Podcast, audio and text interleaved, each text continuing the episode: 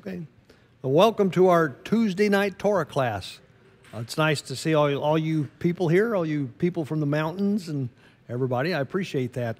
It's a good evening to study the Torah. Let me open in a word of prayer. Well, Father God, thank you very much for this group of people that found time in their schedule to come out and look at your Torah tonight.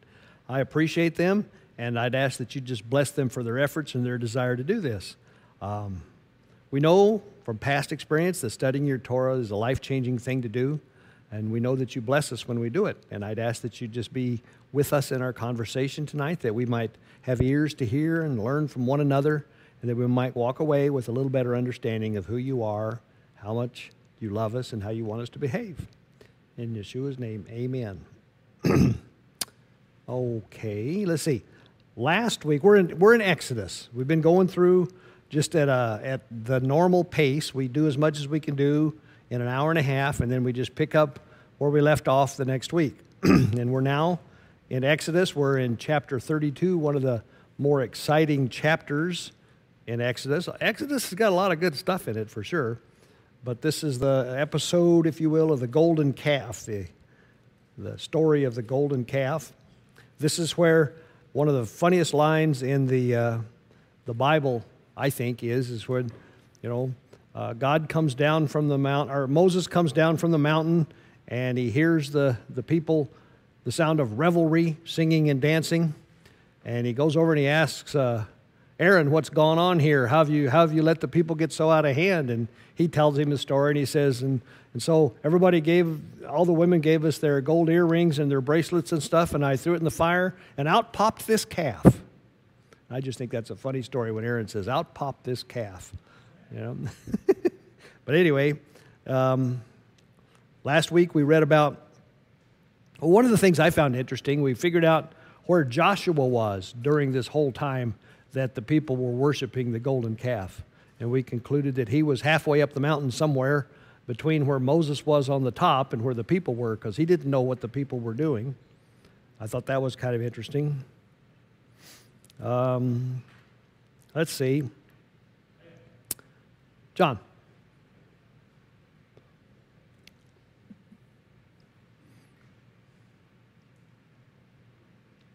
I had a couple of thoughts after we, after the study. Good. Well, I talked a little bit with you about earlier. Um, I was trying to research where does it say uh, the devil, idleness is the devil's workshop. Yeah. I couldn't really find that. There was some stuff, but anyway, that was kind of what I envisioned. The problem was that they were sitting there for 40 days twiddling their thumbs. They didn't have anything to do. Yeah. If you don't have anything to do, your mind can get squirrely. I forgot what the other point was. So Anyway. Well, that's 40 days. Number one, 40 days is quite a long time, really, right? And number two, these guys were just out of Egypt. I mean, it was only a, a month or so ago, and they were busy, you know, making bricks for building pyramids and whatnot. And so they, and they were steeped into in the Egyptian culture. The other question I had was, how did God feel about Moses throwing down the well the the tablet the tablet tablets? we might talk about that because I don't think that was in this in this version or in this passage that we're going to read tonight, just in a minute. God says, uh, "Chisel out two new tablets to replace the ones that you broke." So, it's he may not have been real happy with that. Joe. yeah, just reading uh, down here in um, verse seven, I believe, no, verse eight is how quickly they they turn, even though after they uh, they knew that God brought them out of Egypt and everything else, and uh, just how quickly that they forgot all about that and well, turned and turned yeah. to God, uh, turned to the golden calf. Yeah, I mean, from God's perspective, the people had agreed to live by this covenant, right? They said that they would live by this covenant and they would be obedient. And this was supposed to last not only through their lifetimes, but through the lifetimes of the generations to come. And it didn't take them, didn't take them more than a matter of just a couple weeks, and they blew it. So, Pat. Don't you think that they probably started the calf long before the 40 days was up? Because it would take I mean, even if it Not, popped out. notwithstanding Aaron's explanation. Well, yeah, I imagine. I imagine it's only yeah. a t- couple of weeks. I mean, uh, you know, yeah. be- by- to collect all the jewelry and. Well, I think it's a it it's a fair point to say it was not a kind of a thing where they just quickly fell into the temptation. No, they this was this was uh, this had some pre planning associated with it, without a doubt. Okay, let's see. Um, so when Moses, let's see, I'm on chapter 32, verse 25. Moses saw that the people were running wild and that Aaron had let them get out of control and so become a laughingstock to their enemies. So he stood at the entrance to the camp and said, Whoever is for Yahweh, come to me. And all the Levites rallied to him. So, in other words, he, he was asking the people to choose sides. Are you going to be with me and God or not? And the, the ones that came were the Levites. And so he uh, said to them in verse 27 This is what Yahweh, the God of Israel, says Each man strap a sword to his side, go back and forth through the camp from one end to the other, killing his, each killing his brother and friend and neighbor. And the Levites did as Moses commanded, and that day about 3,000 of the people died. And then Moses said, You have been set apart to Yahweh today, for you were against your own sons and brothers, and he has blessed you this day.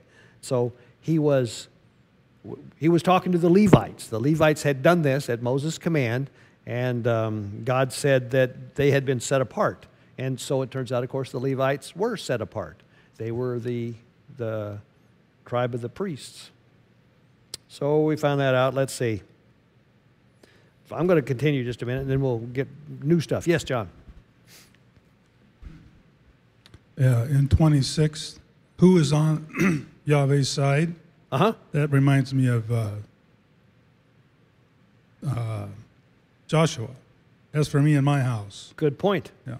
Well, you know, at some point, I've been thinking about that this week too. Is people have to choose. You know, every person has to choose. And some of the, let's see, I don't want to go too far with this because I'll get in trouble in rabbit trail anyway. But the, some people treat their relationship with God as such a casual thing. You know, it's like, well, yeah, you know, as long as I go to church on Sundays or whatever, whatever their version is, they feel like they've got this all under control and it's it's fine. But God really requires more than that. It needs to be something that you're committed to, and the level of commitment needs to be uh, fairly extreme, if you will. And uh, it's made me kind of, it's kind of convicted me because, uh, you know, I'm guilty sometimes of being just a little too casual about the whole thing. Yeah. Did somebody have something they wanted to say? Okay. I thought I saw a hand. I was gonna, I was gonna say that people often treat God too like he's some type of genie or something, Yes. or some type of Oh, yes. energy and Yep, yep, and yep. not a, actually like he's real and personable. Yeah. Well, he's not only is he a real person, he's the creator God of the universe. And we'll get there, but just to let the cat out of the bag, I think that was the primary offense that um, the name went away. Balaam. That was Balaam's primary offense. Was he thought God, oh yeah, yeah, I know how to work these gods. You know, you, you say the right blessing and you do the right stuff, and then you can get them to do what you want them to do. And, and boy, that's, that's got to be offensive to God. Yeah, but you're exactly right. A lot of people do that. A lot of people do that. Let me go on here in verse 39. I'm sorry, verse 30 of chapter 32. The next day Moses said to the people, You have committed a great sin. But now I will go up to Yahweh, and perhaps I can make atonement for you. Perhaps I can make atonement for you. So Moses went back to Yahweh and said, Oh, what a great sin these people have committed. They have made themselves gods of gold. But now, please forgive their sin. But if not, then blot me out of the book that you have written. And Yahweh replied to Moses, Whoever has sinned against me, I will blot out of my book. But now go, lead the people to the place I spoke of, and my angel will go before you. However, when the time comes for me to punish, I will punish them for their sin. So, what do you find interesting about that little paragraph? What does Moses offer to do? Take the place of the people. Yeah. He says, Take me, take me and forgive the people. Now, obviously, That's got to be a pre a foreshadowing of Yeshua. God didn't accept Moses' offer, right? God said, "No, okay, I get you, Moses. I'll, I'll take care of it. I'll, you know, forgive the ones that need to be forgiven, but you know, I'm not taking you up." But now, whose offer did he take up with that, right? Yeshua, yeah.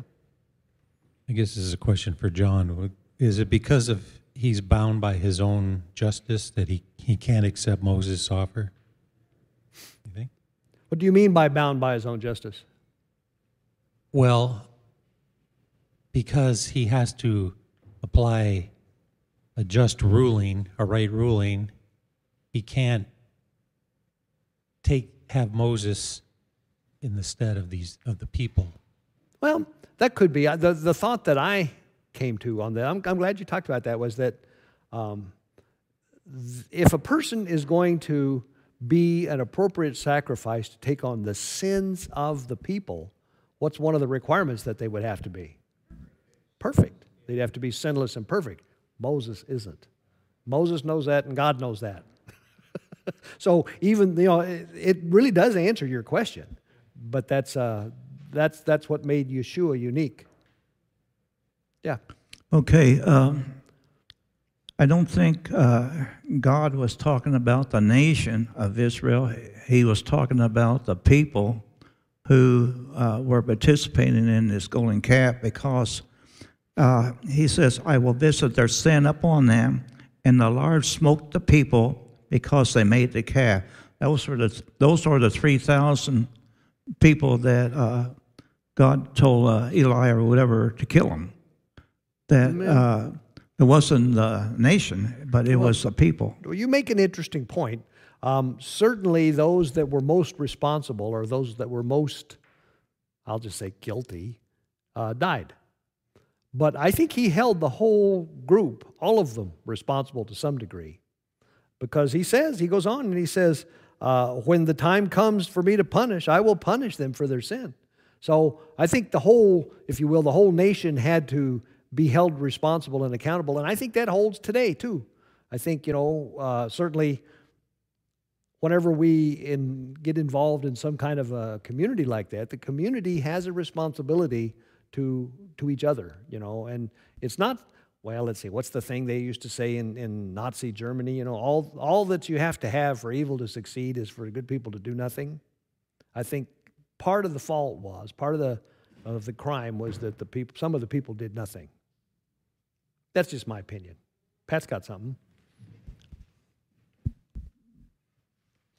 Repentance is e- an essential part of Hear, hear. forgiveness. Mm-hmm. So by having them join the side, gave an, gave an understanding that they were repenting, that they Mhm. recognized that they were in error. Yep, that they had a responsibility, yet that they didn't. Yeah, that's good. That's good. And I think it's really important for us to remember that. Well, I because was- agree. I agree. It- a lot of people don't have a clue about what repentance even means. You know. I was listening to a sermon by a man who had worked with young people for long periods of time and he mentored them and so forth and so on. Out of several, 20, 30, 40 of them, about nine of them over the years um, turned out to be atheists, even though they were gun ho hard workers for a season. Mm-hmm. And he noticed that all nine of them had the same thing, and that was that they were never wrong. They always blamed somebody else. Wasn't their fault. Yeah. That really spoke to me. Yep. I boy, I can hear you. I understand what you're saying there. What? How does yours read on that? I will visit. I will uh, punish them. It says uh, in verse 34 reads, Now go lead the people to the place I spoke of, and my messenger will go before you. However, when the time comes for me to punish, I will punish them for their sin. Yeah, the King James. Of course, that's the Bible that came from Mount Sinai. Yes, right? we know that's the original language. It says, "I visit. I visit. I visit. I will visit." Like this. This word "pakad." We've studied it before. Mm-hmm. I think that's the same word in Exodus twenty-five and six, where I will visit the sins Yes. of the third and the fourth generation. Yep. The same word. Okay. So I would, I'm going to add to what you talked about their sin, the sin, because they didn't deal with it. Let's look at Genesis 26:10.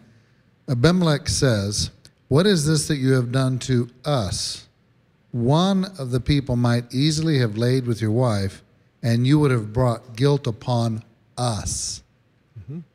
So they knew that even if one man was to sin in the group, it would bring guilt upon all of them. I remember whenever the men had ravished the, the woman until she died, and he cut her up in pieces and sent her all out.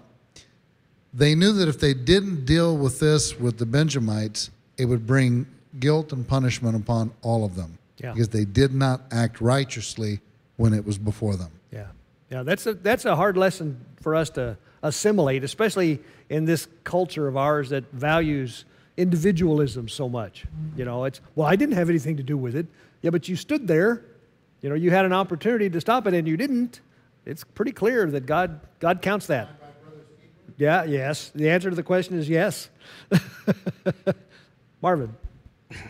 In verse 34, where it says, But on, on the day I will settle accounts, I will hold them accountable for their sin. That means he's not done with the, with the 3,000. Yes, that's what I was trying to explain to Joe. The 3,000 were the ones that were just real obvious about it. They, well, that's right. Well, the ones that are dead, he's done with. well, okay. Oh, I see what you're saying. Okay. Okay.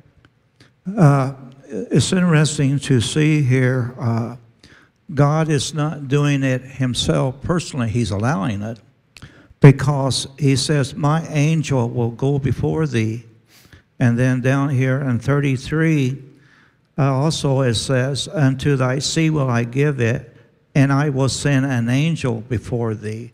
So evidently, God's saying, Hey, uh, uh, angel, go down and do this. Well, It's almost like. yeah, uh, we're going to get into that a little more detail here in a few minutes because, um, yes, you're right, but there's a reason for it, and I don't think. I mean, we'll th- we'll find out what the reason is in a second here. So is there a connection to Acts chapter 2 on this?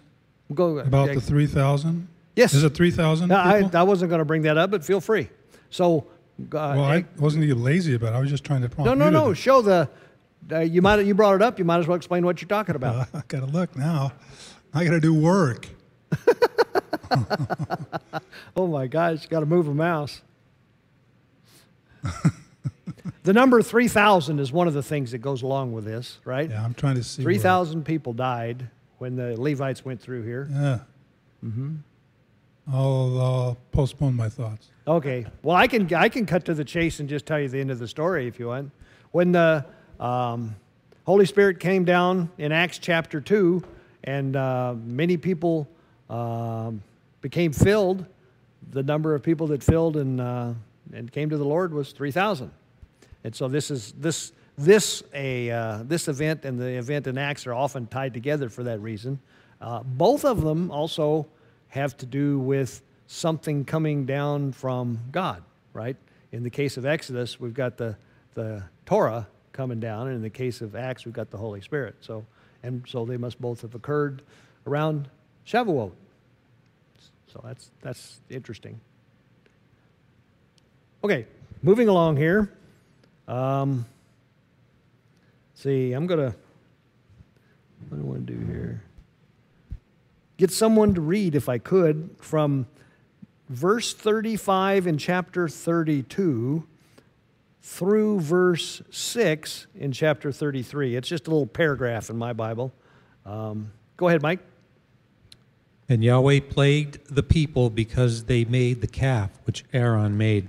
And Yahweh said to Moshe, Come up from here, you and the people whom you have brought out of the land of Mitzrayim, to the land of which I swore to Abraham, to Yitzhak, and to Jacob, saying, To your seed I give it, and I shall send my messenger before you, and I shall drive out the Canaanite, and the Amorite, and the Hittite, and the Perizzite, and the Hivite, and the Jebusite to a land flowing with milk and honey, for I do not go up in your midst because you are uh, for I do not go up in your midst because you are a stiff necked people, lest I consume you on the way. And when the people heard this evil word, they mourned, and no one put on his ornaments. And Yahweh said to Moshe, Say to the children of Israel, You are a stiff necked people. Should I, should I go up to your in your midst for one moment? I shall consume you. And now take off your ornaments, and I shall know what to do to you. So the children of Israel took off their ornaments at Mount Horeb. Okay. My version has a couple of little word changes that I think make it a little clearer. Um, anyway, but this is the point that Joe was, was kind of saying. He was sending his messenger, he wasn't going himself, and it explains why. He says here um, in verse 3, eh, he describes, you know, he describes, he says, okay, leave, go to the land that I promised. I'm not giving up on the promise that I made to Abraham, Isaac, and Jacob. I'm still going through this. But then in verse 3, he says, But I will not go with you, because you are a stiff necked people, and I might destroy you on the way. So the reason he's sending his messenger and not going himself is because, I mean, to put a human face on it, he's afraid they'll make him mad and he'll just zap them all. I mean, that's what it says. Yeah.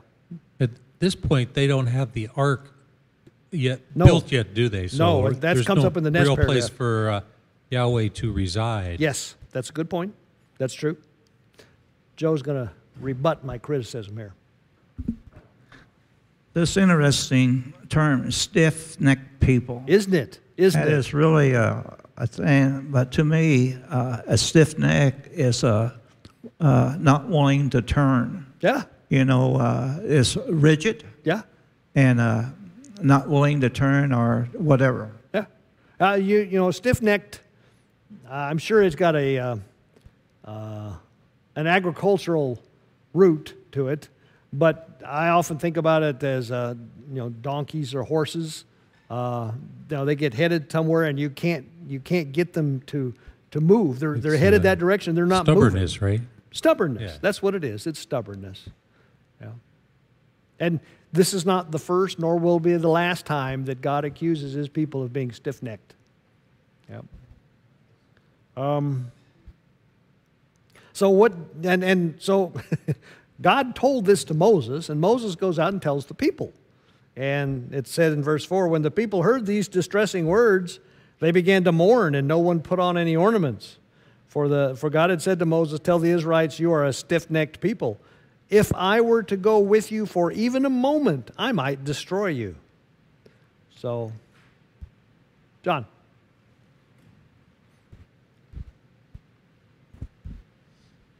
So I've been thinking about what's the difference between a new covenant and a renewed covenant. Okay.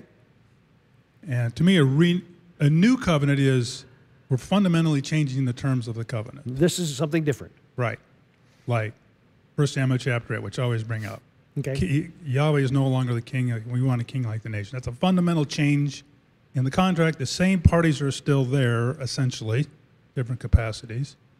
A renewed covenant, like with the Brit Chadashah, with the house of Israel, that's renewing the covenant already existed. They're, they're the newish part. The, the house of Israel being party to the covenant makes it renewed. It's new to them. Okay. Does that make sense? Yes, it does.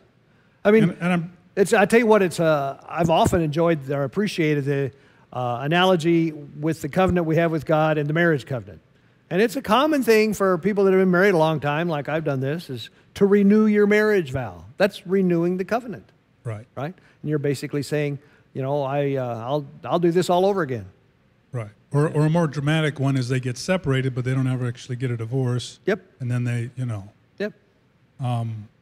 you had something else in mind, I interrupted. Well, I mean, Christianity's like looking for something brand new because they're not doing the Torah. So it must a new covenant means, you know, Throughout the love, old- peace, love, Yeah, you know, yeah, yeah.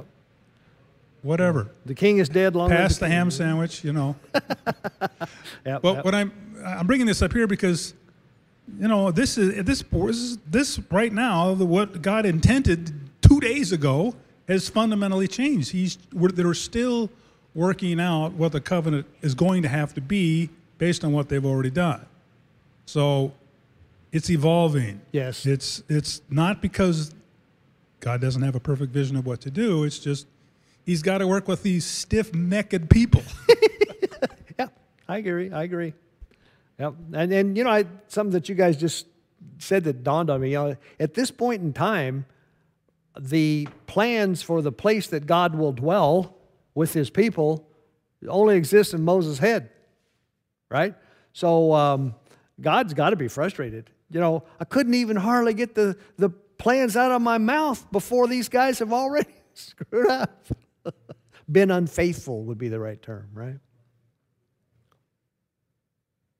Well, let's go on. Um, somebody want to read just this short little verse uh, section from verse 7 to verse 11 in chapter 33. It's not long.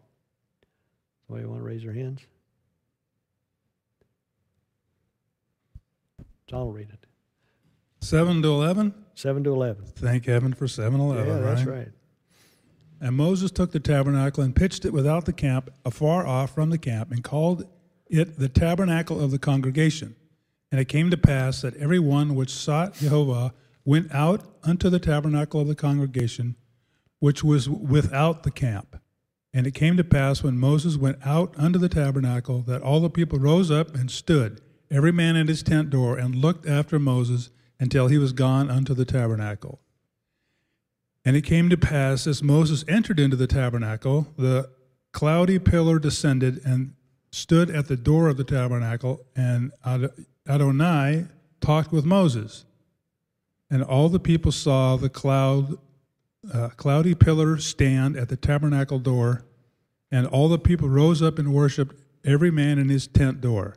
And Jehovah spoke unto Moshe face to face, as a man speaketh unto his friend. And he turned again unto the camp, but his servant Joshua, the son of Nun, a young man, departed not out of the tabernacle. Okay, this is interesting because the original King James version there, um, uh, my nearly inspired version, puts a much different cast on this whole thing because it does not call it the tabernacle. Now, it is clear that at this t- time in the story, the tabernacle doesn't exist.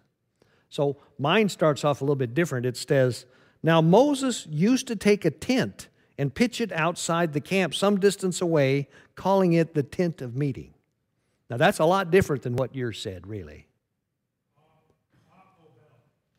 Ha O L, This says tent of appointment. tent of appointment. Okay. um, at any rate, I guess the, the, the reason this is, uh, well, let's see, somewhat difficult, I think, is because, like I say, the, the tabernacle doesn't exist yet, but Moses and God spoke together. This phrase down there where it says, the, God would speak to Moses face to face as a man speaks to his friend. That, that's not the first time. Well, it's the, we'll see that a couple of more times in the Torah. Moses was special and that God spoke to him face to face. Yeah. So it says, unto the tabernacle of the congregation. Yes. Guess what congregation is? Uh, I used to, it's, I'm forgotten. Moed. Oh, really? Yeah. Well, that's appointment. Yep. So it's, and, and Michael tabernacle that. can be tent too, we know. So the tent of appointment, the tent of meeting, that's all fine. That all, all fits together. Joe's got something. It's interesting to note that um, previously God was very upset with Moses. And then here he says, uh, The Lord spoke unto Moses face to face as a man speaketh unto his friend. So uh, I think that God had an understanding of Moses because Moses said, Well, you know, uh, say these people or take me out of the book like it's like two two men having a face to face conference, but one man is really I'm your friend. And so I think it's uh, maybe that God was uh, kind of uh, encouraging Moses because further down here he says, uh, uh, See, thou sayest unto me, Bring up the people, and thou shalt not let me know whom thou wilt send with me, yet thou hast said, I know thee by thy name, and has and has also found grace in my sight. Uh, it's almost like an apology Well, in in a way. in a way. Well, but okay, yeah. But uh, seeing God face to face, at Moses, he thought of Moses as a friend. Yes, he definitely thought of Moses as a friend. He also thought of Abraham as a friend, too, by the way. Uh, but he spoke to Moses. He spoke to him face to face. I don't think it says he saw him face to face because we're going to come to something else that kind of says that's not the case. But there is a place, I think the place that explains this more clearly is over in Numbers.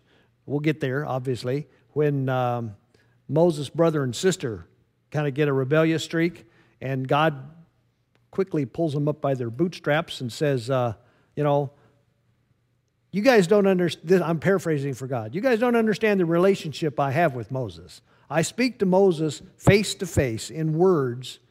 It's like we have conversations. Everybody else gets visions and uh, what's the other? Visions and what? Dreams and visions. But Moses, I, I talk to. And so Moses really is special. You know, he's, he's, his relationship with God is unique uh, as to anybody we've seen up to this point. Were you going to say something? No, yeah. Okay, thanks. John is. He's got something.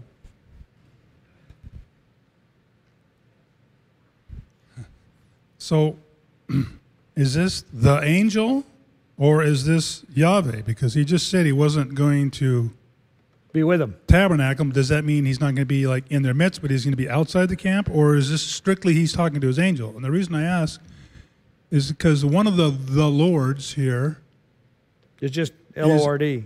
Yeah. uh, I thought it would be Adonai. I'm trying to see where it's at. Oh, I would, like in verse nine. And he stood at the door of the tabernacle, and the Lord, except here in the King James, it's not all caps like Yeah. it is. Uh, I don't see it on my, which one it is. Oh well. Yep, I get your point. That's this, you know, the form that God takes to me is extremely uh, I mean, it can, it can be anything. He can do anything he wants, right?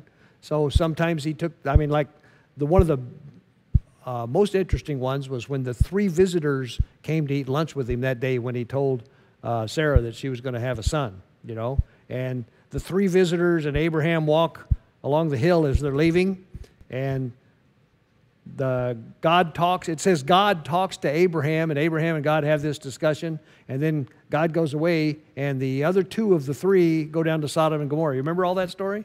so that was God one of those people? Was he all three of those people? Was God one of them, and the angels were two others? Or so God can do. He presents himself in lots of different ways, I guess. Bottom line. I just to clarify, I looked on the eSword version of King James, and that the Lord is all italics, Okay, which is kind of strange. that is kind of strange. Why would they? You know, Don't know. I don't know that we're to try to get too much out of that.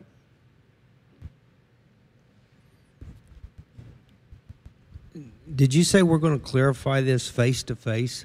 Because, you know, a few days ago, he was on the mountain and he, and he couldn't look at him. And, That's- it, sa- that- no, and it says face to face. Yeah, and we're, we're going to get that more. But it Okay. says, if you look at my version, says it. See if yours doesn't say this. It's verse 11. It says, Yahweh would speak to Moses face to face. It says he would speak to Moses face to face. It doesn't say he looked at Moses and Moses looked at him. I mean, I get that it is kind of implied in that, but you'll also notice that there's this big cloud and stuff down there at the time. So the only reason I say that is if it's not the case, then the thing we're going to read about just in the next several paragraphs kind of doesn't make sense. So we'll come back to that in a minute. Yeah, it's almost like the burning bush.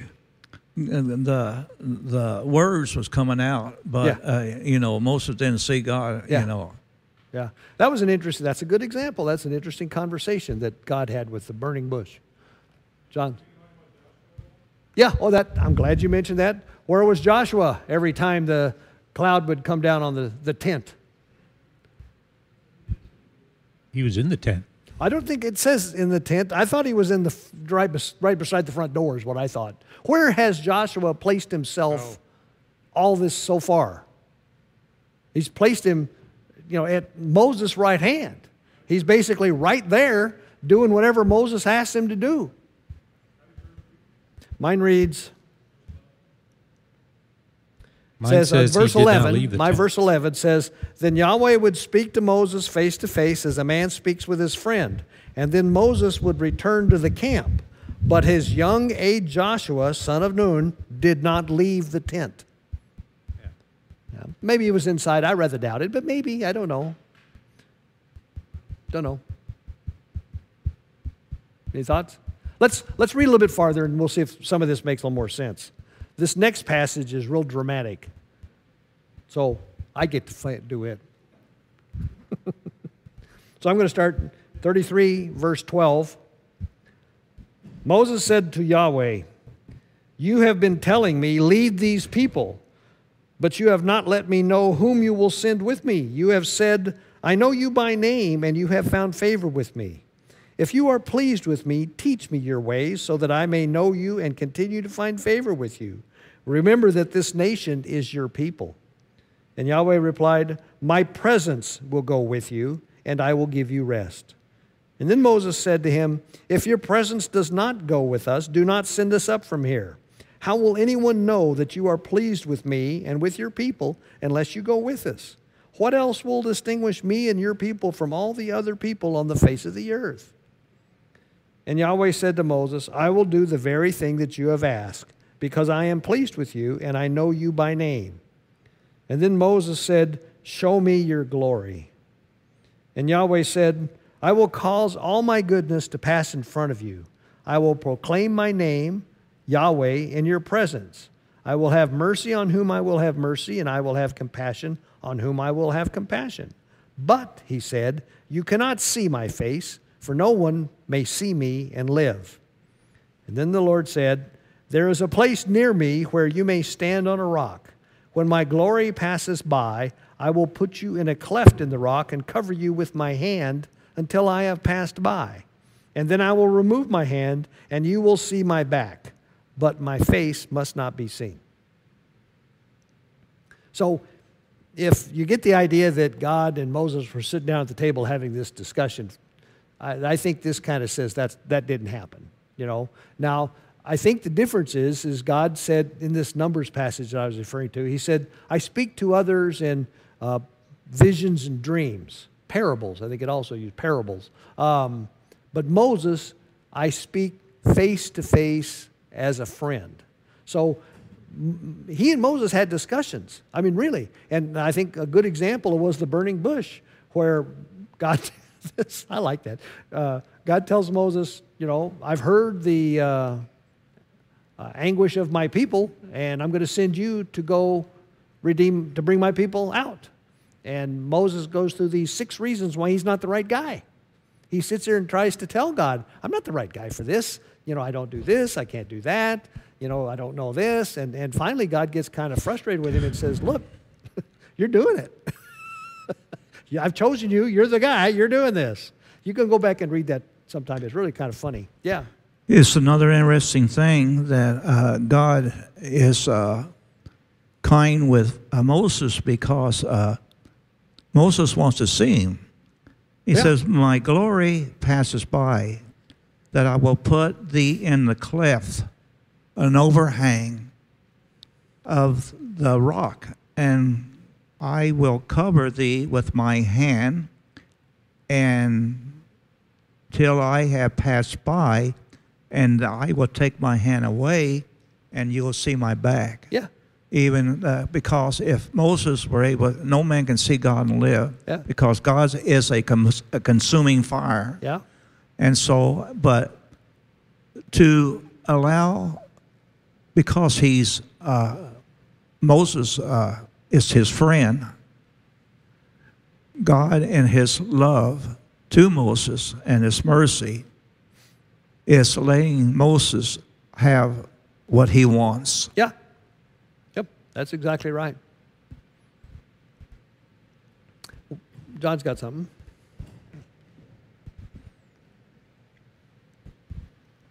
So there's a standalone aleph tav in verse 12, right after, and thou hast let me know, right after that, Okay? which is interesting. But this, there's a lot of stuff going on here, and I don't Yep, know. this is a real complicated one. I mean, so Moses, I think about heard what you said. Moses is saying to God, "Hey, you told me to do this." Yeah. in a, in a respectful way. Yes. We're doing this. Yep.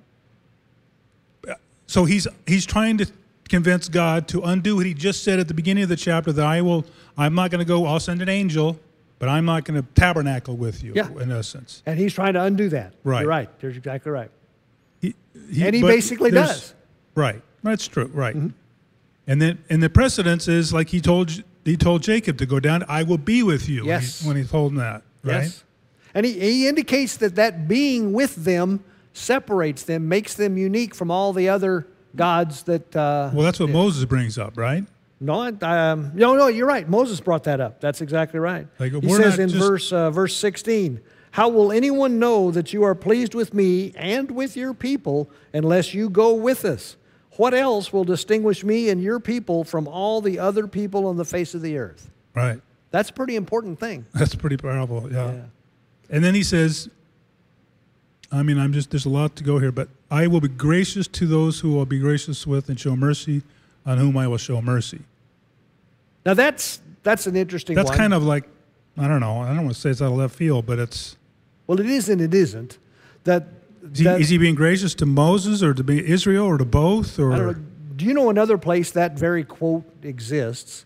Is in I think it's the book of Romans, when Paul is talking about uh, Esau and Jacob, and you know the the point is being made. You know, you picked Jacob before they were even born. You know how uh, kind of kind of is saying you know how's that fair? And and, and Paul quotes this exact verse. He says, God says, I will have mercy on whom I will have mercy, and I'll have compassion on whom I have compassion. is this the first time you, did you see this here, is, is here? this first time I've seen it here. I mean, in the Torah, in the, in In the, the. Torah, Right. yes, but it's in Romans, and it's, Right. it's that very verse is pulled out in the context that I said. The way I paraphrase this, and you guys, I could be, you know, chew back at this one is, what he's saying is, look, I'm God and you're not, and I can pick and I can choose, and I can choose who I want to be good to and choose who I don't want to be good to, and you know, tough. Well, it's sort of like the, the man goes and picks who he wants to be his bride. Whether, Yeah, whether that that's fair. reciprocates. That's fair. No. I mean, he goes to he goes to Israel and he says, "You know, you're not the best looking girl I ever saw, but I'm picking you anyway." Now, What's wrong with your neck? Yeah, what's wrong? That's good. I tell you, another place I really struggle with this is, you know, Moses is doing having this heavy discussion and negotiation with God, and then the one that seems like it's out of left field to me is in verse 18, where Moses says, "Okay, now we got all that out of the way. Now show me your glory."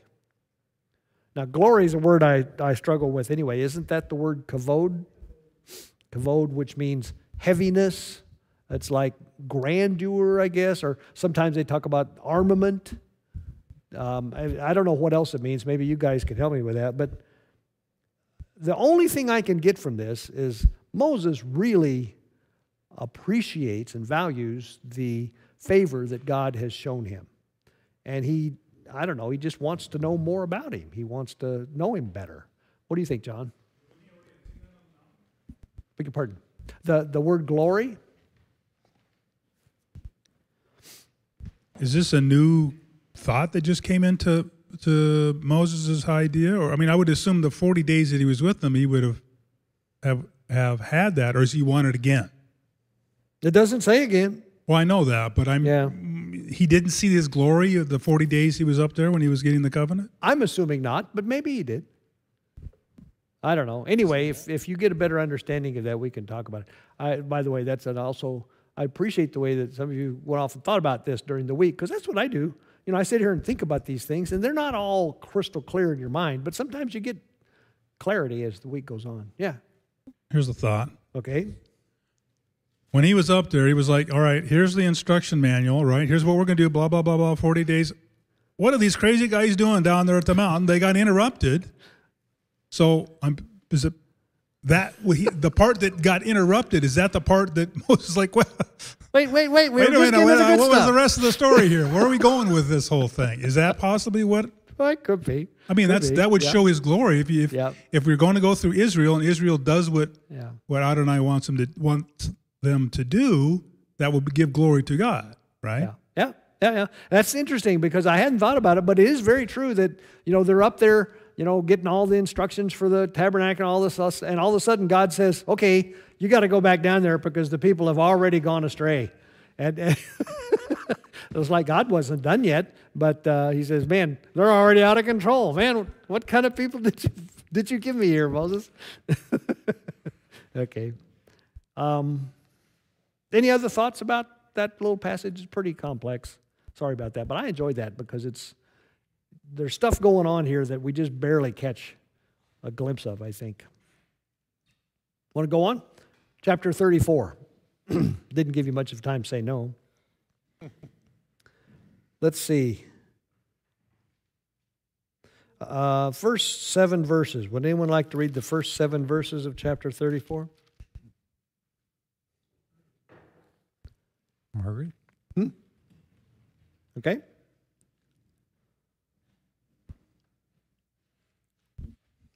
Thirty-four. And Yahweh spoke unto Moses, Hew two tablets of stone like unto the first, and I will write upon these tablets the words that were in the first tablet which thou breakest. And be ready in the morning, and come up in the morning unto Mount Sinai, and present thyself there to me in the in the top of the mount. And no man shall come up with thee, neither let any man be seen throughout all throughout all the mount, neither let the flocks nor the herds feed before the mount. And he hewed two tablets of stone, like unto the first. And Moses rose up early in the morning, and went up to Mount Sinai, as Yahweh had commanded him, and took in his hand the two tablets of stone. And Yahweh descended in the cloud, and stood with him there, and proclaimed the name of Yahweh. And Yahweh passed by before him, and proclaimed, Yahweh, Yahweh El, merciful and gracious, long suffering and abundant in goodness and, and truth, keeping mercy for thousands, forgiving iniquity and transgression and sin, and that will by no means clear the guilty, visiting the iniquity of the fathers upon the children and upon the children's children unto the third and to the fourth generation. Why don't you read two more verses? And Moses made haste and bowed his head toward the earth and worshipped. And he said, If now I have found grace in your sight, O Yahweh, let my Elohim, I pray thee, go among us, for it is a stiff necked people, and pardon our iniquity and our sin, and take us for thine inheritance. Okay. Hallelujah. So, in in my opinion, this is the this is the enacting of uh, Moses being in the cleft in the rock and God walking by. Just a second. Go ahead. So this is how many days out from the Day of Atonement? Oh boy, That's 40. forty. okay. Because he goes up for 40 days and it's at 40 least nights. that. Yeah, yeah. Okay. This begins the 40 days of repentance. Ah, all right. Makes sense, doesn't it?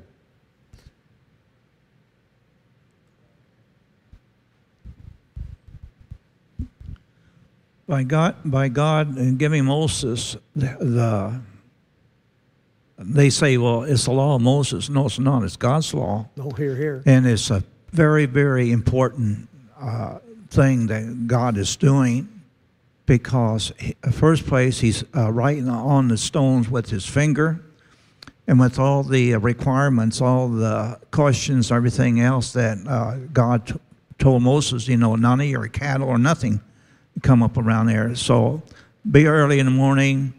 It's uh, your commanding officer wants you up here, uh, so, so, and so on Yeah. a certain time, and you are to do this, and you are to do this, and you are to do that. And so, uh, with all these restrictions, with all these uh, uh, things that God wanted him to do, indicates to me, at least, that it's a very important thing. The Ten Commandments are very important. That's a good point. That's a good point. Um, now, go ahead, John. I'll just interrupt. I'll interject this. He, uh, God told Moses to chisel out two new tablets, but then he said, "Bring them up, and I'll write on them. I'll write on them the same thing that wrote on the tablets that you broke." That's pretty funny. I, li- it, I, I'm curious in verse 6, it says, Yahweh, Yahweh. I'm just wondering if that's ever, the, you know, whenever you double words in Hebrew, that's an important thing, but I'm wondering if that's ever been done before. Well, you know, I, you're right. I've I've been told, and I don't know how true this is, but you know, they don't have bigger, biggest, or big, bigger, and biggest kind of a uh, construct in Hebrew.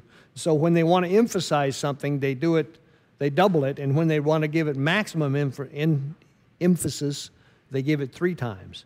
But one time that popped into my head immediately when you said that was when Abraham was getting ready to uh, dispatch Isaac on the on the altar that they'd built, right? And God said to Abraham, "Abraham, Abraham." So I'm sure there's something to that. I don't, I, and I'll bet you there's other times when, when you know Yahweh talks to, mentions his name twice. What um, the thing that's interesting is God's description of Himself.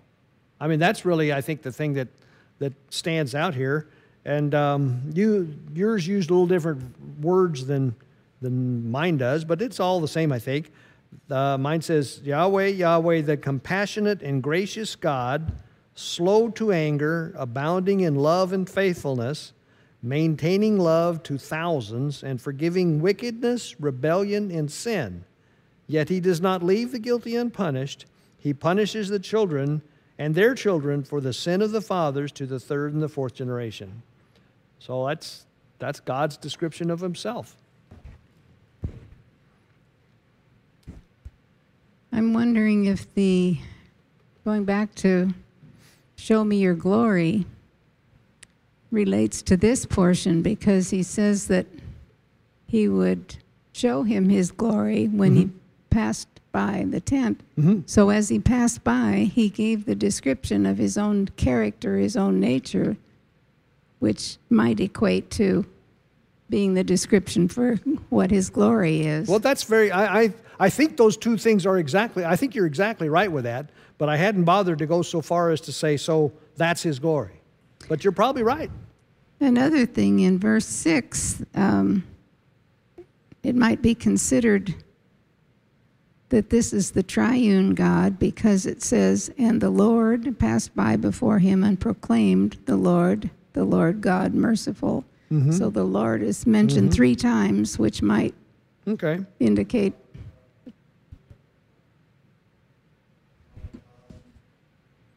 Yep. Mark found one in Psalms 104, right at the first verse. What'd it say? The- Bless the Lord, O my soul, O Lord. Is that it? I thought it said Lord, Lord.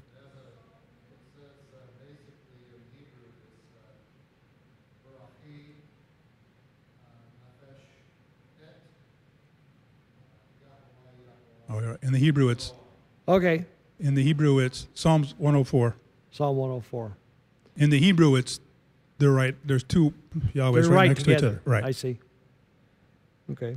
Um, one of the things after contemplating that description that God gives himself that I kind of lit upon, and again, I'd like feedback about this, is God is the perfect combination of love and justice. Okay? He's, he's loving and merciful, but he's not going to be taken advantage of and being taken for granted. And he's just. He, you know, the, the guilty do not go unpunished. So the, the price will be paid. So he's got a perfect mixture of, of love and justice. I think if the antinomians, if you will, if our Christian friends do anything wrong, they emphasize the love at the expense of the just. Because it, you kind of come away with this feeling of you can, to excuse the phrase, you can get away with murder, you know? Uh, and God, like I say, God's not going to be taken advantage of. He knows, He knows what's in your heart. And so, although He's a forgiving God, uh, I think you hit it on the nail, the nail on the head, Pat, when you talked about repentance. And He can also tell the difference between true repentance and non true repentance, if you will. So that's the key. John? Well, it's interesting again that this, uh, the same thing he says in Exodus 20, 5 and 6, I will visit to the third and the fourth generation, the iniquity. And again, the word for visit is, I think it's pakad. Uh. Where is it? Yeah, I've, I've, I'm still struggling with that one. The sins of the father to the Peko. children to the third and fourth generation. Iniquities. Thank you. Thank you. Good point. The transgression is vahe- vafesha. Iniquity is avon. No. Iniquity is?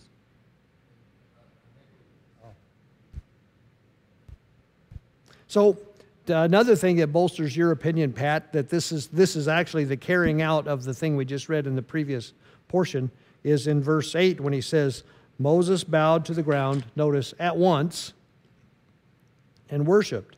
Then he says, "O Lord, if I have found favor in your eyes, then let the Lord go with us. Although this is a stiff-necked people, forgive our wickedness and our sin and take us as your inheritance." In other words, this is when he actually you know, cashes the check of, uh, you know, will you forgive your people, right? Any other thoughts? Okay, does somebody, would somebody like to read from, okay, sorry, go ahead. I'm not good. I'm not good at knowing where, but I recall reading where Yahweh in the heavens has just a host of people, not host host of angels, I guess. Yeah. Um, worshiping Him all the time and praising Him at all times. That's, boy, there's a lot of that in Revelation, I know. Yeah. Yeah. And and I'm wondering if this isn't part of it here that He's got the hosts among them that are proclaiming that it's part of His entourage. that could be. anyway, Yep. that was just a thought. Those, these passages are fascinating because they're so out of our realm of experience, right? Okay, would somebody like to read from verse 10? Oh, actually, the best place to read is from verse 10 to verse 28. That's a lot of reading, but we can come back and look at it. Go for it. And he said, See, I am making a covenant. Before all your people, I am going to do wonders such as have not been done in all the earth nor in any nation. And all the people among whom you are shall see the work of Yahweh, for what I am doing with you is awesome. Guard what I command you today. See, I am driving out from before you the Amorite, the Canaanite, the Hittite, the Perizzite, the Hivite, and the Jebusite. Guard yourself lest you make a covenant with the inhabitants of the land. Where are you going, lest it be a snare in your midst? But break down their slaughter places and smash their pillars and cut down their asherim. For you do not bow yourself to another mighty one. For Yahweh, whose name is jealous, is a jealous El.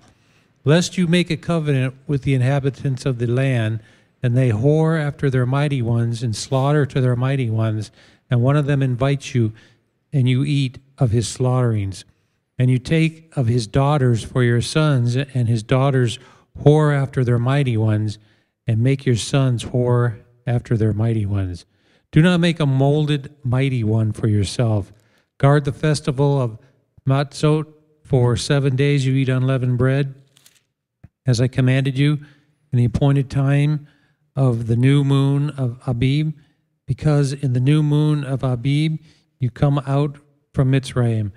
Everyone opening the womb is mine, and every male firstborn among you, your livestock, whether bull or sheep.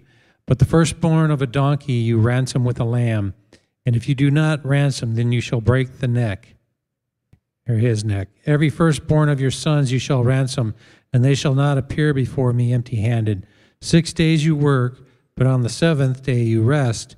In plowing time and in harvest you rest, and perform the festival of Shabuot for yourself of the first fruits of wheat harvest and the festival of ingathering at the turn of the year. Three times in the year, all your men are to appear before the Master Yahweh, the Elohim of Israel. For I dispossess nations before you and shall enlarge your borders, and let no one covet your land when you go up to appear before Yahweh your Elohim three times in the year. Do not slay the blood of my slaughtering with leaven, and do not let the slaughtering of the festival of the Pesach remain until morning. Bring the first of the first fruits of your land to the house of Yahweh your Elohim. Do not cook a young goat in its mother's milk. And Yahweh said to Moshe, Write these words, for according to the mouth of these words I have made a covenant with you and with Israel. And he was there with Yahweh forty days and forty nights. He did not eat bread, and he did not drink water. And he wrote on the tablets the words of the covenant, the ten words. Okay. So this is like a, a replay, replacing the tablets that he broke the first time, right? But let's go back and and and look at that. Go all the way back to verse ten. He says, um, Yahweh says, "I'm making a covenant with you before all your people. I will do wonders never before done in any nation in all the world. The people you live among will see how awesome is the work that I, Yahweh, will do for you." Then he says, Obey what I command you today. So that's that's always been the, the whole point here, right? I will drive out before you the Amorites, Canaanites, the Hittites, the Perizzites, the Hivites, and the Jebusites. Be careful not to make a treaty with those who live in the land where you are going, or they will be a snare to you. Now, one of the things I've learned, I'm sure you have too, doing this enough times, is when something's important, it gets said more than once. This is the first, but probably the first of at least three or four times we're going to read that exact phrase in the Torah. So it must be important. Be careful not to make a treaty with those who live in the land where you are going, or they will be a snare among you. Uh, John. So the snare is if you have this covenant over here with God and you have another covenant and that overlays this, that's the problem. It Yeah. overlays this covenant. Yeah. And so that's how you lose your inheritance. That's how you lose your law form. That's how you lose everything. Now, but if it has nothing to do with this and there's nothing that's over parts that are being overlaid, then then that's something else. But that's what he's getting at here. And he's talking about, you know, your sons and giving them to your sons and, and, and breaking bread and all these things like you mm-hmm. would, you know, when, when we understand how a covenant works with all the, all the things that happen. So Okay. it's, it's, it's the contracts that you sign, this is a key thing, can undo contracts that you already signed. Like the new deal overdid the old deal. Well, okay. I was something that you triggered in my mind when you were talking is a lot of times when these uh, when people sign contracts, especially sales contracts, they have this exclusivity clause. Basically says you will be my exclusive representative in this territory or area. And uh, that's the that's the thing you value, and that's the thing you don't want to break, because uh, it goes both ways.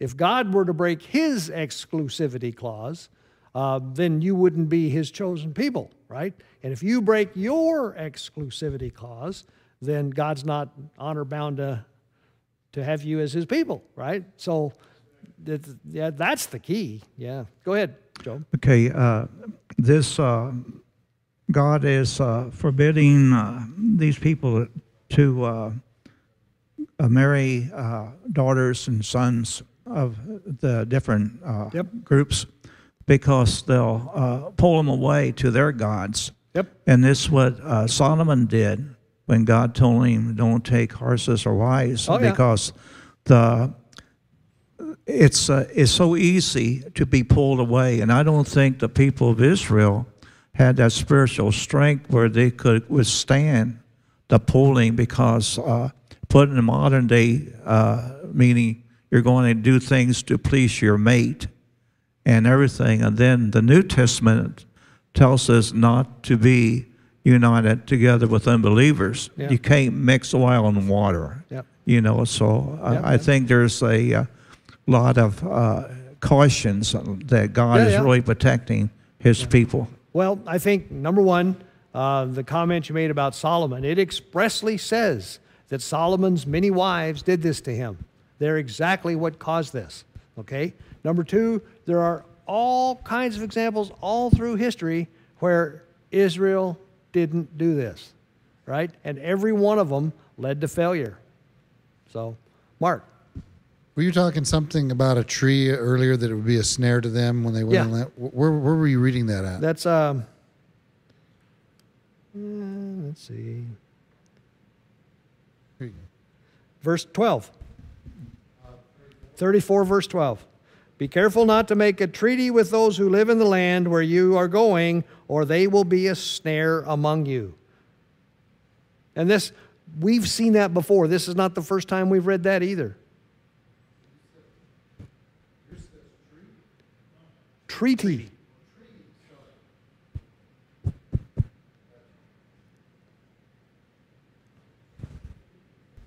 So he's basically saying, you know, you got to get rid of all of this pagan worship, all of it, and don't don't go there.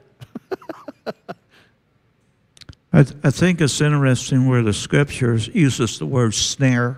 Yeah. Yeah, snare is like a trap. Yep. And so if uh, Satan put these snares before people to uh, trap them, it's like in the New Testament where when uh, Yeshua was up on the mount and Sarah or Satan was setting traps, Yeah, the yeah. Pharisees tried to trick him, setting traps. These were all snares. Those snares. were all snares. You're exactly right. Marvin's got something. Marvin, behind you. No. Marvin. Oh, Mark, The other too many Marvin. M's. Too many M's. Margaret, Mark, Mark. Sorry about that. What is on the ten ta- the two tablets? Well, we talked about that the other day. We said my best guess is the two tablets on each one. The two tablets are a copy. One's a copy of the other. Okay, what's On- on? Okay, the- One of them the- are is, they uh, are they the covenant? Are they what? The covenant. Yes, they're the Ten Commandments. Well, there's there's more than the Ten Commandments on it. Well, yes. It's hard to say exactly, but Well, you Well, got what we just read here. yeah. Hang on. What we just read here has got all kinds of stuff about um, celebrating three times a year and all this kind of stuff. It's got more than just the Ten Commandments in it. But on the other hand, I think On 28, it says Moses was there with the Lord 40 days and 40 nights. He d- did not eat food or drink water. He wrote the Ten Commandments, comma, the words of the covenant, comma, yeah. on the tablet. So it's the Ten Commandments plus what we just read. Well, yeah. Is that right? Yes.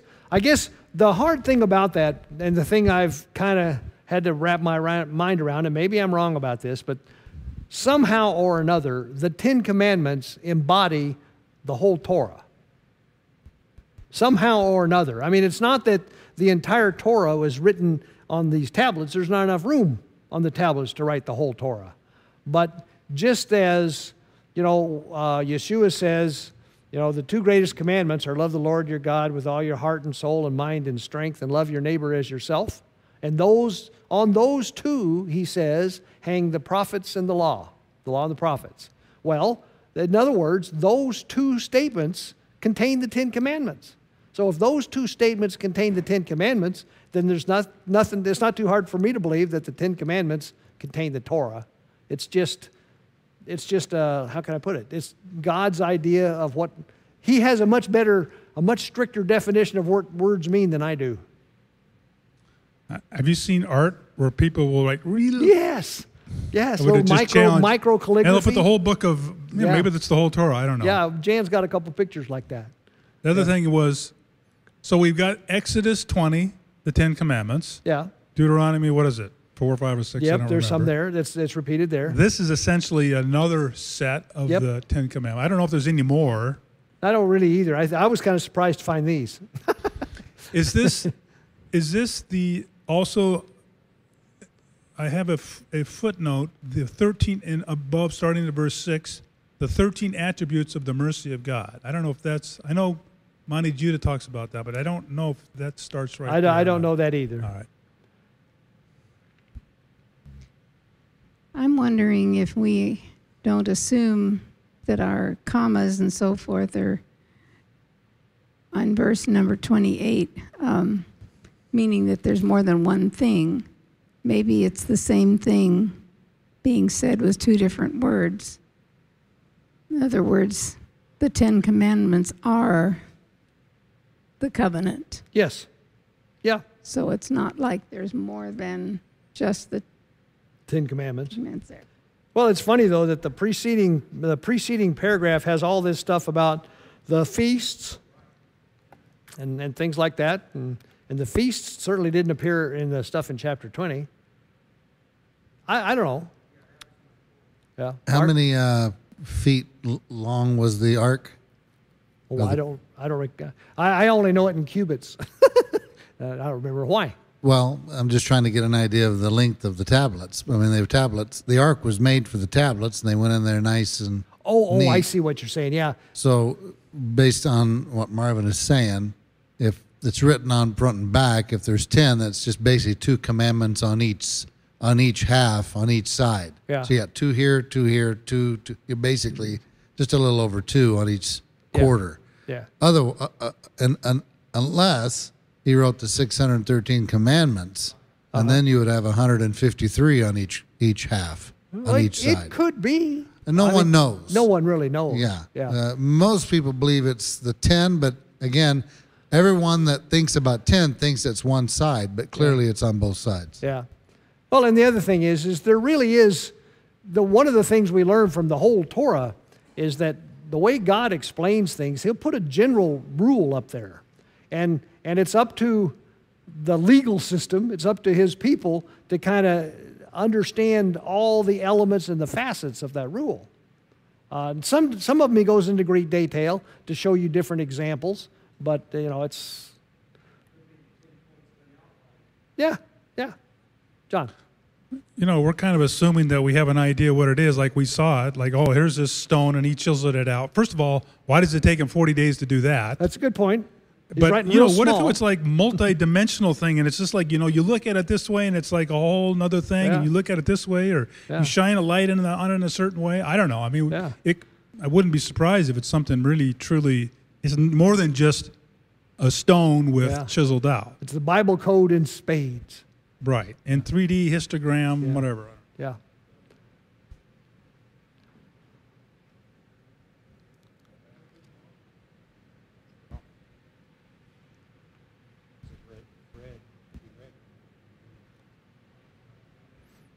You guys do all right? In in uh, verse verse twelve, uh, thirty four, verse twelve, it says, "Take heed to thyself, lest thou make a covenant with the inhabitants of the land where thou goest, lest they be a, for a snare." In other words, as I read this, the make a covenant with the uh, the the other people it's a snare. Yeah. That, that, yeah, that's right. So don't do that. Yep.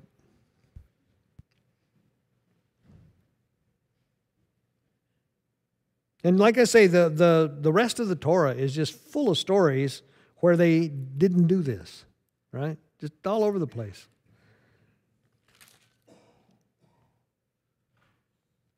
Well, we have also, just to make sure that our, you know, we're on our toes, the famous do not cook a young goat in its mother's milk there.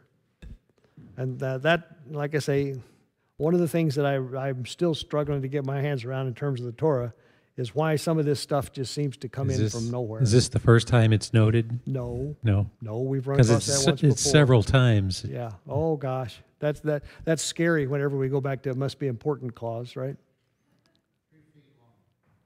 Okay. Church. I thought you know at first when you said ark, I was thinking Noah's. That would be 400. Three feet by 18 inches. Yeah. Okay. Uh, Jerry, what is the month of ABIB? Uh, Av- Abib, Aviv. Aviv is the Hebrew word for spring. And so, what I believe, what we believe it is, is it's the, it, the month of Aviv starts on the first new moon that appears after the spring equinox. Okay, yeah, four days ago. So the spring equinox is whenever you move from winter into spring, and the month starts on the new moon. So the first new moon after the spring equinox is the first of Aviv, Aviv. And then um, it, it has it states in Leviticus, ah, heck, it states in Exodus that this is to be the first of months for you, this month of Abib. And the 15th of the month is, uh, well, the 14th, the evening, evening of the 14th is the Passover. John. Just a quick search. I see three times where the mother's milk, kid and the boiling the kids and the boiling the kid and his mother's milk. Three times. Yeah. This verse, 34, 26, that's where we're at, right? Yeah. 23, 19 in Exodus and then Deuteronomy 14, 21. Yeah. Well, I hope someday I really understand it. right now, I'm, I'm living with the theory that it has something to do with some pagan practice. Um, let's see, let's go on and read to the end of the chapter. Actually, this turns out to be also the end of the um, Torah portion, so that's a good place. So, somebody want to read from verse 29 to the end of chapter 34? Okay, great, Claudette.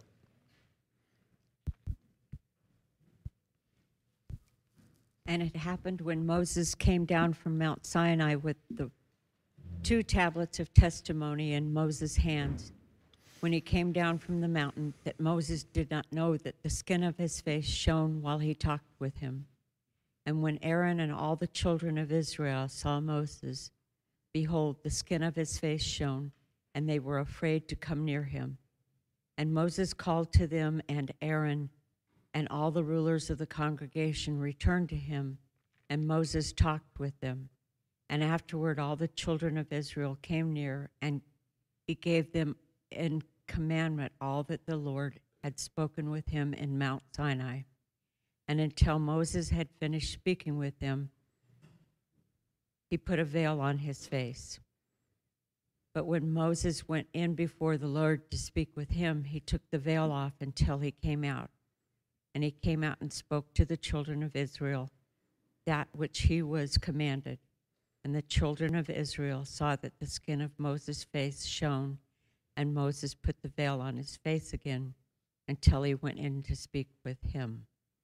Isn't that interesting? So what's what's going on here? Do you think? Say what? no, he. Uh, yeah, he's his face glowed after being near in the presence of God. His face glowed, and needless to say, it kind of uh, freaked out some of his people. Right? some of the people said, "Whoa, what's going on here?" Right? And so he wore a veil. Uh, Mike Margaret's got something. Uh, he wore a veil so that they wouldn't have to look at him and get, get shocked, if you will. Or, I'm just wondering this going back to what we just read about the 40 days. He was up there 40 days, and here he is shining as he's coming down. So the light of Yahweh's majesty was, it- it just stays with you. Yeah. You know, it just, it Well, I just think it- stays. It, Go stays ahead. with you. Not only that, I think, I think maybe um, talking about the miniature printing, yeah, the miniature printing, and and um, what's that stuff that we have now that they do a printing uh, of objects, 3D, 3D printing. 3D printing. Yeah. Yeah.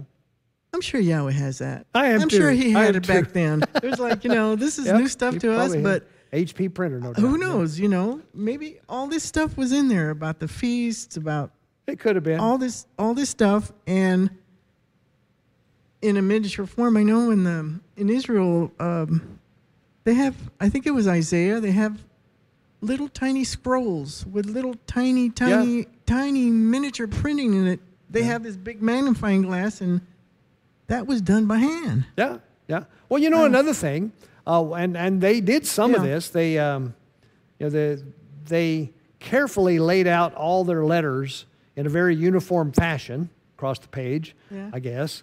And you could choose to read them this way or this way or that way, and they may say something all those different way, ways. right. So you could have in one grid of There you go. of letters yeah. a whole bunch of different stuff, and I wouldn't be a bit surprised if God didn't put it together that Kind of like the puzzles that we have for kids. Yeah. Going this Yeah, way, yeah, yeah. going that way. and- Yeah. Wow.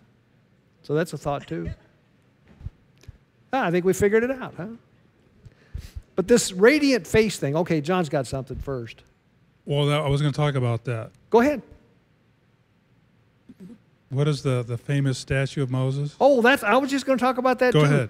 Uh, when I was in, we lived in uh, Europe for a while, and we took one of these tours of Rome, and we got down there and we saw this uh, um, really cool statue that Michelangelo did of Moses, and the Moses, the lawgiver, looking very, you know, Moses-like there, and it's got two horns coming out of his head, and I thought, what kind of a perverted person would do that? You know, put horns out of Moses' head. That was terrible. And so I asked the, I asked the tour guide what was going on there, and he was obviously someone else had asked him the question because what he said was, and I, I checked into it, in the um, the Latin Vulgate Bible, this is what they used back then.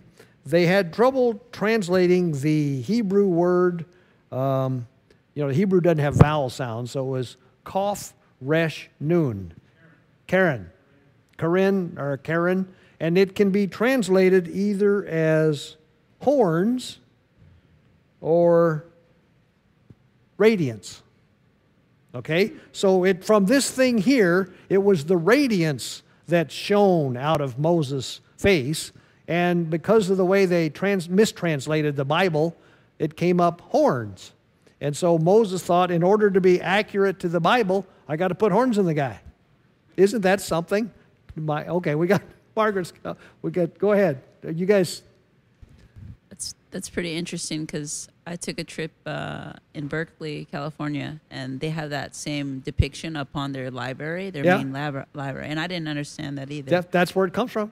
I was really glad to know that because I, like I said, I caught what kind of a perversion got into into Roman Catholicism that they'd put horns on Moses, but it wasn't that at all. It was it was a mistranslation of the.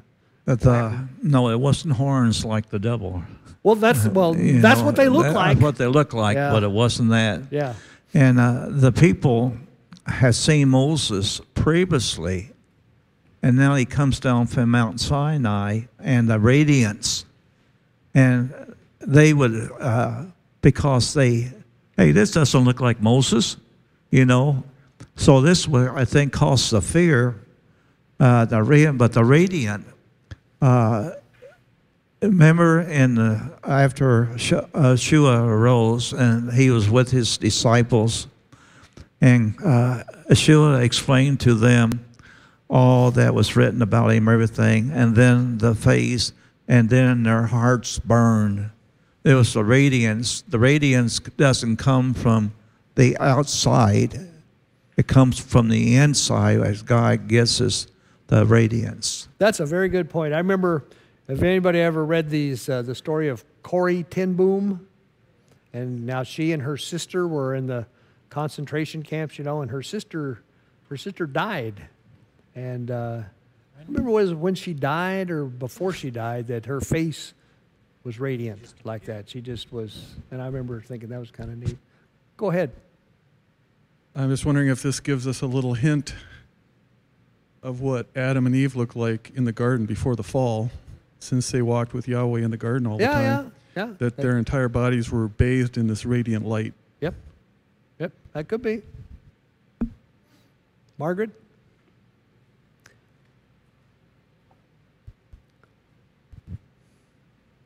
Well, there's there's numerous quotes too about the horn of my salvation. Yeah, Always talks about the horn, and, and, and the horns are important. That's where the blood is put, and also in the uh, seat, than the mercy seat, it has the horns. Yes? It has the horns. So apparently the horns um, have indicate there's some kind of royalty or something. Well, you know, they talk about uh, yeah, that prophecy that's in Yeah. uh, Revelation about Yeah. ten horns. The horns are always Yeah. taken to be rulers of a country. rulers, yeah. Yeah. So Hmm. yeah, I don't know, but yeah. But I- I've always had that question because, you know, to us it seems kind of weird that here's a horn. Yeah. It'll magnify your horn. It's like, Yeah. what Yeah, are I you don't talking about horn, you know? Yep. Um, there's a lot of stuff like that that you know just Isn't a horn a sign of power? is what? Sign of power, horn? Yeah. Yeah. Absolutely. Yeah, the word that that the word brought up for the skins. His skin was radiant. Yes. Was Karen, his was uh, Karen. The skin is or. Aura. No, or, which, Or. where I think we would get the word aura, Okay. but it's ayin vav resh, and that's it's used uh, first used with Adam, and Adam also and his wife did Yahweh God make coats of skins or and clothe them. Okay. Hmm.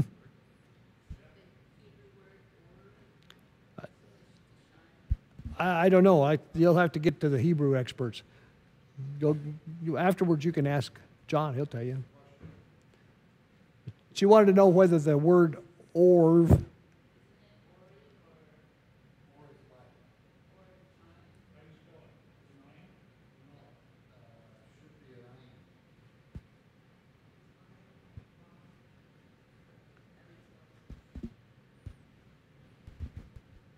According to this, though, it's always translated skin, I think. Maybe there's another word that's close to it, a different skin or hide, yeah. I don't know. Well, that's the end of Parashah 21. So that seems like an okay place to stop. The um, as we start next week, it'll get a little uh, tedious because you know how we uh, defined in great detail what the tabernacle is going to look like and how it's made and all this kind of stuff. Well, now we have to make it, and so it's going to repeat most of that stuff again. But we'll find some other things to talk about because we'll there'll be other other subject matter in there. Are there any other thoughts or anything before we close? Okay, let me, uh, let me close in prayer. Well, Father God, thank you for the evening. Thank you for the discussion. Thank you for these uh, Torah passages that are challenging. Help us to uh, think on them as we go through the week and show us some, uh, give us some insight, show us some details. Your Torah is uh, amazing, and uh, I just I just love going through it and learning more and more all about it. Also, Father God, we'd ask that you'd be with uh, Hugh and Carol this evening as they're struggling with Hugh's um, ongoing illness. And we just remember them this evening and ask you to be helpful, comfort them, both of them. In your name we pray. Amen.